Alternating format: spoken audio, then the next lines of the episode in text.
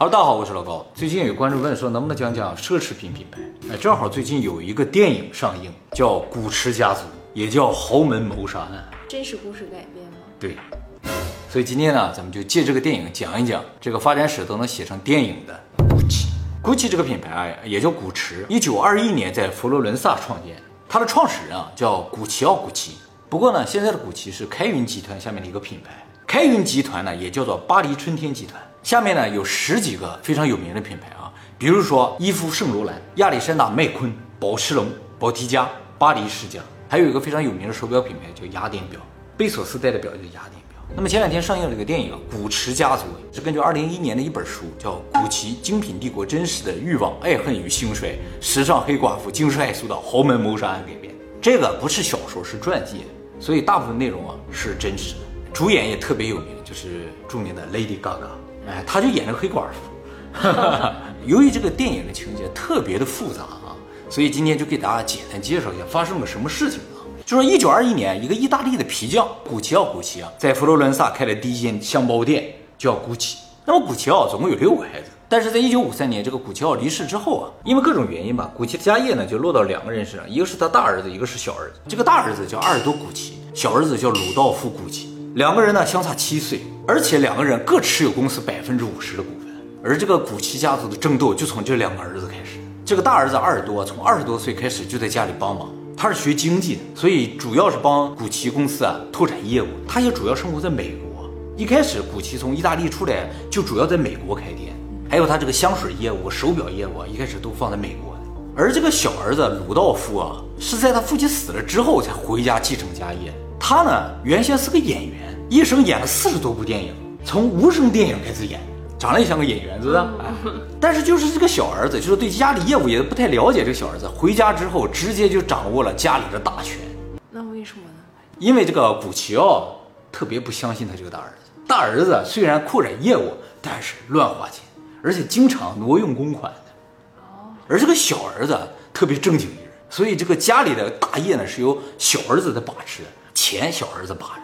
本来两个人负责领域不一样，分工也很明确，但是啊，这个大哥心里是不平衡的。首先啊，他一直就是在家里帮忙，而这个鲁道夫是后来回来，而回来之后他就掌握了大业，而大哥呢负责的是外围业务。最主要的就是大哥啊，他想花钱，这个钱不由他把。时间长了之后呢，两个人之间就产生了矛盾，就大哥想花钱，小弟不让，但是呢，两个人又各持有百分之五十的股份，谁也说服不了谁。后来这个大哥阿尔多做了一个决定啊，间接的造成 GUCCI 家族的内部纷争恶化。就是他把自己百分之十的股份分给了他三个儿子，他这三个儿子，大儿子叫乔治，二儿子叫保罗，三儿子叫罗伯特。那么由于他是个家族企业吧，所以这三个儿子也都到家族里来帮忙了。特别是这个二儿子非常有才华的一个人，直接就当了副总裁了。他为什么让这三个儿子进来？就是鲁道夫只有一个儿子，而他有三个儿子，人多进来的话，那他这边势力就大呀。拼儿子，因为终究第一代就两个人没法拼了嘛，再拼第二代啊。但是他这个操作产生一个问题，就造成自己的股份少了百分之十，变成百分之四十。不过他不怕，他觉得分了也分到自己儿子手里了。他没有考虑一个问题，就是他的儿子可能叛变。哎，而就在这个地方留下一个隐患，你知道这个出问题的儿子就是他这个二儿子保罗，就有才华这个。他虽然很有才华，但是他叔叔掌握古奇家族呀，所以啊，有限制他的发展。就是他想决定这个包设计成这样，他叔叔说不行，不能设计成这样。他有一天啊就很生气，就把他叔叔带领设计那些包全都撤下来，换上自己的设计了。这个事情后来被他叔叔知道，两个人打起来，打到什么程度？就据说就是互扔包，全都是古奇的包。据说在意大利的设计圈，互扔包啊属于非常严重的事情。互扔包啊，对，像你服装设计师互扔衣服，就是我是完全鄙视你的这个作品啊，你也鄙视我的作品才会这样。以前啊，对，以前在普拉达也发生过类似的事情。后来这个保罗没有办法，就想我自己单干得了，反正我这么有才华，他就偷偷的自己建立了一个品牌，叫保罗古奇。哎，没告诉别人。其实他不告诉别人，主要目的就是想把古奇的客户拉到自己那个品牌去。他当时还是兼任古奇的首席设计官和副总裁。后来这个事情败露了之后啊，不仅是他叔叔特别生气，他爸也特别的生气，他爸就把他从古奇开除了。而且呢，还阻止所有的古奇的合作伙伴与他进行合作，就说我给你开除出去，你想独立的话都没法独立，没有人会和你合作。那么这个保罗也非常生气，就和他爸吵起来了，结果被他爸打了。这次真的打了。从此他就特别记恨他的父亲，因为他的父亲不仅没有支持他，而且把他的所有生路都堵死了。股份呢？股份他还是有的，三点三。其实就按照他手里的股份，或者是他在家里能拿到的钱的话，生活无忧的。但是呢，他就特别有抱负，想自己发展。结果这个发展路被人堵死。那么过了不长时间，一九八三年的时候，他的叔叔鲁道夫死了。鲁道夫所有的股权和两亿美元的遗产呢，就落到他唯一的孩子毛里奇奥·古奇手里。毛里奇奥这个名字啊。是他父亲当演员的时候使用的艺名，而鲁道夫死了这个事情啊，让阿尔多特别的开心，因为这样的话他就成为公司仅存的第二代继承人了。他觉得自己就说了算，但是从股权上不是这样的，还是各百分之五十嘛。于是这个阿尔多就在公司里指手画脚，而继承了股权的毛里奇奥就觉得这样不行，他直接说也没法说你是他大爷，于是他就上法院起诉他大爷，说我实质上拥有公司百分之五十的控制权，不能他一个人控制。而他大爷直接反诉他说：“你呀，伪造你父亲的签名，逃避遗产税。”哎，就是他爸死的时候，如果这些资产全部算成遗产的话，需要交很多的税的。是他爸收钱给他的吗？对，他就说他爸生前给他的，其实不是，所以他就伪造了一个证据，说是他爸生前给他的。这个事儿他大爷知道，就举报他。然后这个毛里奇奥直接携着家眷就跑到了瑞士。后来呢，法院判他无罪，他就回来了。为什么判他无罪？就是没法起诉嘛，就判他无罪。他回来了之后啊，就想整整他这大爷。这个时候呢，出来一个神助攻，就是之前被他爸打人的保罗出来了。保罗被他父亲开除了之后，一直生活是比较惨的啊，至少比他那几个兄弟是要惨。为了报复他的父亲呢，他首先和毛里奇奥合作啊，将自己的父亲从公司的管理层踢出去了。原先百分之五十，百分之五十，他是到那边去了，那边百分之五十三了。而踢出去还不算完。保罗用多年收集来的证据向美国税务署告发自己的父亲挪用公款，将八十一岁高龄的父亲呢送进了监狱，挺狠的，挺狠的。谁让他爸打他呢？而且不给他生路。其实，在这里边啊，保罗和毛里奇奥之间有一个约定，就是说咱俩合伙把你父亲送走了之后呢，你就可以回到古奇。但是，当保罗把他父亲送进监狱之后啊，毛里奇奥反悔了，说我们当时没有这个约定啊。保罗想回去回不去。没有办法了。一九八七年的时候，就是在他父亲刚刚进监狱不久，哎，这保罗呢就将自己三点三的古奇股份呢卖给了一家叫 InvestCrop 的投资公司。奇怪的是，第二年毛里奇奥也将自己大部分的股权卖给了这家公司。而第三年，阿尔多出狱之后，觉得自己命不久矣了，也将自己的股份卖给了这家公司。而在这个阿尔多卖出股份这一刻啊，毛里奇奥突然呢被任命为古奇公司的董事长。为什么？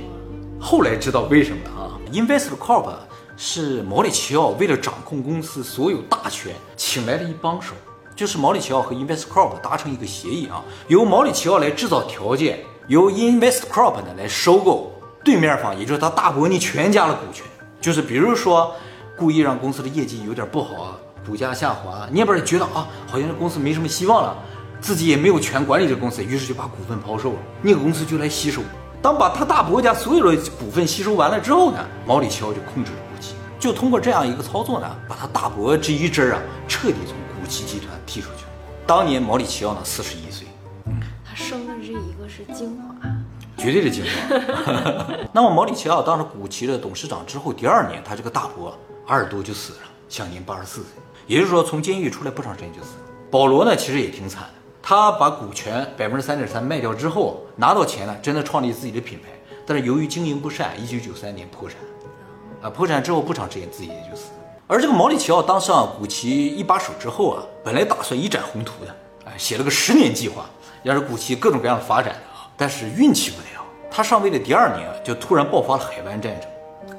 紧接着日本就经济泡沫破裂啊，日本的有钱人也不买奢侈品了，所以一下工资就坚持不住了。最终，在一九九三年的时候，无力回天的毛里奇奥呢，将自己的全部股权也卖给了这 Westcrop 公司。从这一刻开始，古奇集团呢，就再也没有古奇家的人了。也就是说，现在的古奇其实和当年创建古奇的那个古奇奥古奇已经没有关系了。可是这个 InvestCorp 这个公司，不是也是他的吗？不是，他请来了一帮手而已。并不是他，他俩的交换条件是什么？就是你收购股权，我呢要掌控大权，就是公司归我管，但股权你可以收。那么感觉到此为止啊，这个豪门恩怨啊，好像就结束了。但其实这只是个序章，接下来问题就出现在这个毛里奇奥的老婆身上，他老婆叫帕特里夏·古奇，也就是《豪门谋杀案》里边 Lady Gaga 扮演的一个角色。这个电影主要是讲她的。这个帕特里夏小时候家里特别穷啊，妈妈是个洗衣工，爸爸是个卡车司机。从小他的妈妈就跟他说：“你呀，长大之后一定要嫁个有钱人。”后来他妈给他做了一示范，就是他妈挂上一大款，跟大款跑了，带着他跟大款跑了，把他爸给踹了。而这个帕特里夏一夜之间就成为名媛。哎，由于看到了妈妈的成功经验嘛，他就立誓自己一定要嫁个有钱人，比他妈的老公还要有钱的那种人。结果真的在二十二岁的时候，在一个聚会上，帕特里夏就遇到了和他同岁的毛里奇奥。毛里奇奥对这个女孩子一见钟情，主要原因呢就是通常啊，女孩子都是围着毛里奇奥转，只有这个女孩子不一样，特别的高傲，看不上毛里奇奥。其实啊，是因为她不认识毛里奇奥，她不知道这家伙有钱。当天啊，毛里奇奥去也没开豪车。后来这个毛里奇奥就不断的追求帕特里夏啊，帕特里夏才知道哦，原来这是古奇家族的继承人。于是马上两个人就到了谈婚论嫁的地步。毛里奇奥的父亲鲁道夫啊，是完全不同意这门婚事。为什么他已经是名媛了呀？没有用，他父亲一眼就看出来这是个拜金女，就说她只是为了钱，没有什么内涵。可是他们家也只有钱呀。人家是搞设计、搞艺术的，不一样，是有内涵的。但是毛里奇奥认为帕特里夏特别有内涵，就一定要跟他结婚。于是两个人在父亲没有同意的情况之下就结了婚。结婚之后就没有办法了，鲁道夫也就接纳了这个帕特里夏。而结婚之后，这个毛里求奥才发现跟他爸说的一样。啊，帕特里夏果然是个拜金女，拼命的花钱，太能花了，而且特别愿意抛头露面，就是不像上流社会的人。上流社会现在不也都抛头露面？上流社会他们自己圈子内交流比较多，但是上媒体的比较少。他就特别上媒体，而且见人就说我是古奇，他家人就觉得这不好，就是拉低我们家的身份呢。而且你根本就不是古奇。是吧？只是嫁给我，你变成古奇了而已。那么时间长了之后啊，就毛里奇奥和帕特里夏之间的感情就渐渐出现问题了。尤其是毛里奇奥身边真的有很多小女孩喜欢他、追他这种。他长得也帅啊，他是鲁道夫的儿子呀，是吧？演员演员的儿子啊。后来鲁道夫死了之后啊，这个帕特里夏就直接离开了家，跟这个毛里奇奥说：“咱们俩的婚姻已经完了啊，我是不会回去了，以后我就在外边旅游了，你愿意干什么就干什么。”就带着孩子走了。但是呢，钱还是继续花家里的钱。那么在鲁道夫死后，直到毛里奇奥重掌古奇这六年时间里面，帕特里夏把老爷子留给毛里奇奥的两亿遗产花掉了一半。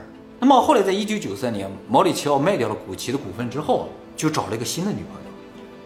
之前的离婚了吗？没有正式离婚，两个人已经分居十年以上。啊，他就找了个女朋友。这个帕特里夏听说的时候就不干，就回来了跟他闹离婚，要求一半财产。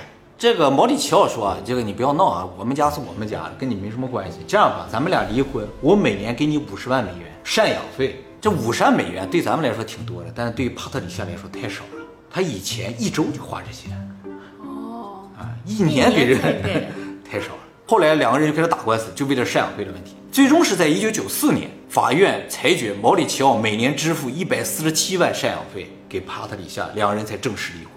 那看来五十万是给的有点低了。是有点低了，就换句话说，帕特里夏要求一人五十万，两个孩子加上我一百五十万吗？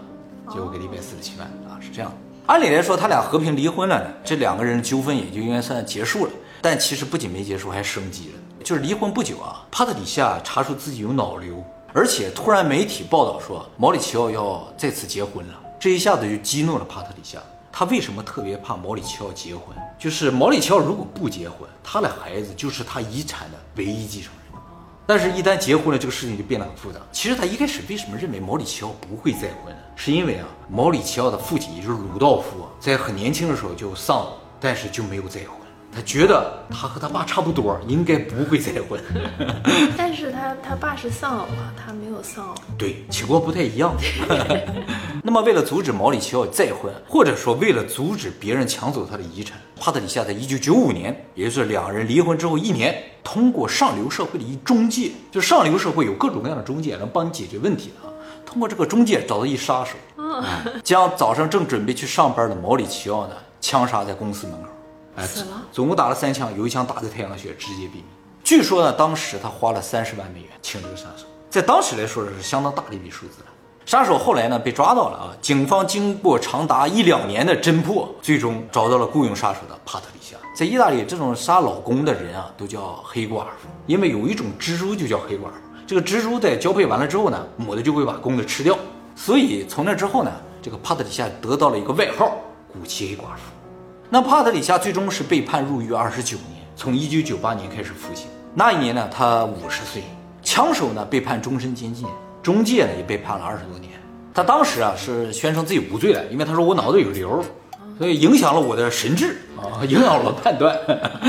像这种大品牌的掌门人被枪杀的还有一例，就是范思哲。范思哲的创始人在家门口被一个连环杀手枪杀，杀手杀人的目的不明。哎，那杀手后来又自杀了，所以就什么都不知道。那么帕特里夏在监狱里表现挺好的，后来获得了减刑。哎。监狱曾经多次想把他放出去，就是假释，他都不出去。为什么呢？就是假释有一个条件，就是你假释出去了，你再找份工作，没有工作的话不能假释。他就不要工作，所以我就不假释。最终呢，是在二零一六年获得了减刑，出狱，只坐了十八年牢。出来了之后呢，帕特里夏依旧是相当的高调啊，经常穿着非常华丽的衣服。带着大个的珠宝啊，身上还站着一个大的金刚鹦鹉啊，在大街上走。那他的珠宝全部都升值了呀？那必须的。而他的两个孩子作为毛里奇奥唯一的直系亲属吧，现在依然每年能从古奇家族的信托中呢获得一百二十万美元的生活费。一年？一年。所以在他出狱之后，他是特别开心。他跟媒体说，当初这三十万美元花的超值。现在媒体对他的称呼也都变了，不管他叫古奇黑寡妇了，叫 Lady 古奇。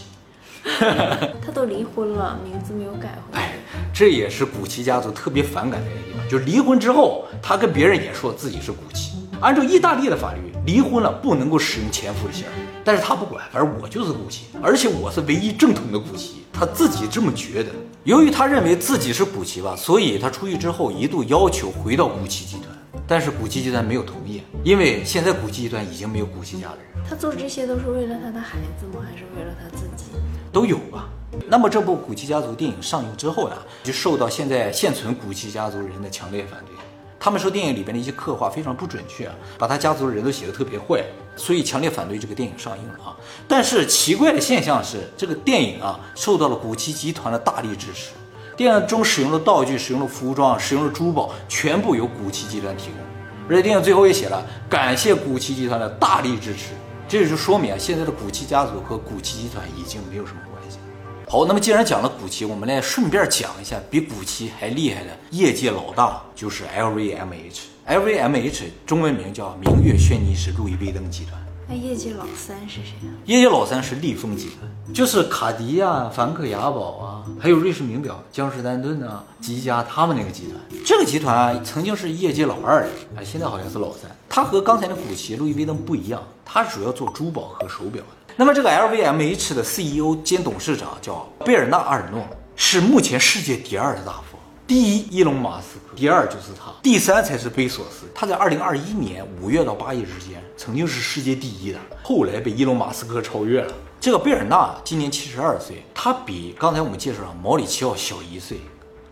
哎，如果毛里奇奥还活着的话，明月轩尼诗、路易威登是三个品牌。明月呢是一七四三年在法国创立的香槟酒品牌，轩尼诗是理查轩尼诗于一七六五年在法国创立的白兰地品牌，路易威登呢是一八五四年在法国创立的香包品牌。而明月和轩尼诗在一九七一年合并了，成为明月轩尼诗集团。后来呢，在一九八七年合并了路易威登，形成了现在的 LVMH。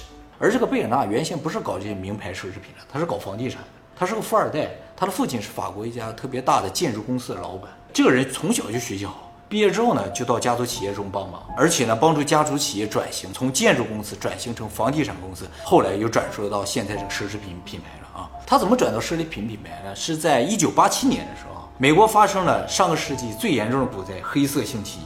他就在这个股灾当中买下了明月轩尼诗路易威登集团百分之二十五的股。当然，百分之二十五的时候，他还是没有管理权的。后来通过银行贷款进一步收购了公司的大部分股权之后呢，现在是绝对控股人。他接手这个 LVMH 之后呢，就一直在收购品牌，到今天旗下呢已经有七十五个非常有名的品牌。其中呢，就包括大家非常熟悉的路易威登啊、罗威啊、芬迪啊、宝格丽啊、宇舶啊、蒂芙尼啊、纪梵希、Kenzo、利莫瓦等等啊。其实这七十多个品牌，大部分是通过它的运营发展壮大的。所以啊，他是一个非常优秀的企业管理者。但是啊，他收购品牌时候的做法被业界人所不齿，所以呢，业界也称之为披着羊皮的狼，就是看上去挺友善，但其实是很恶毒的。还有人管他叫终结者的，就是他一旦收购了品牌，这个品牌的原先的负责人也好，这个家族就会被踢出去。他通常怎么收购别人啊？就是偷偷的买人家的股票，不惯收购一些散股，收收收，然后突然间有一天成为你老板。把你开除出去，你说，所以很多人都特别怕的啊。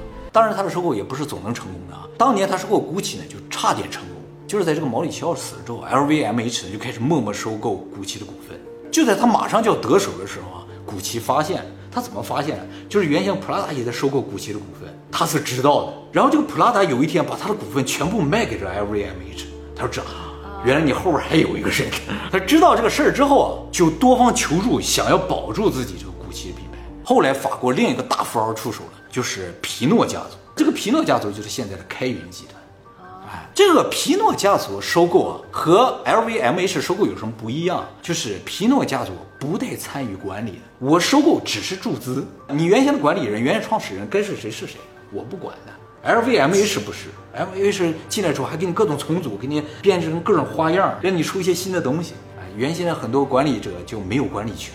所以一些品牌的创始人是特别怕被 LVMH 收购。但是品牌发展的话，还是 LV 发展的好一些。有可能是。而且啊，品牌的管理人他是没有办法的，就是你公司一旦上市了，人家买你股票，你没有办法。还有就是他曾经想要收购爱马仕，没能成。他收购爱马仕没成功，是因为爱马仕把他告到法院去了，说他这个收购是违法的。然后最终法院认为啊，他这个收购确实是有点违法的行为在里边，就判这个收购不成功，然后还罚了他八百万欧元。当然，八百万欧元对他来说小数目。那么阿尔诺现在面临一个非常大的问题呢，就是他的继承人选择问题。他有五个孩子，个顶个的优秀，全部都是名牌大学毕业，也都想继承家业。但是呢，他只打算把他的家业给一个孩子，因为他看到了古奇家族那个问题，他不能把它分出去。现在外界认为啊，最有可能是给他这个大女儿。他还怕黑寡妇？对对对，儿子有黑寡妇。对呀，黑寡妇太厉害了，是吧？女儿没事，女儿没事啊。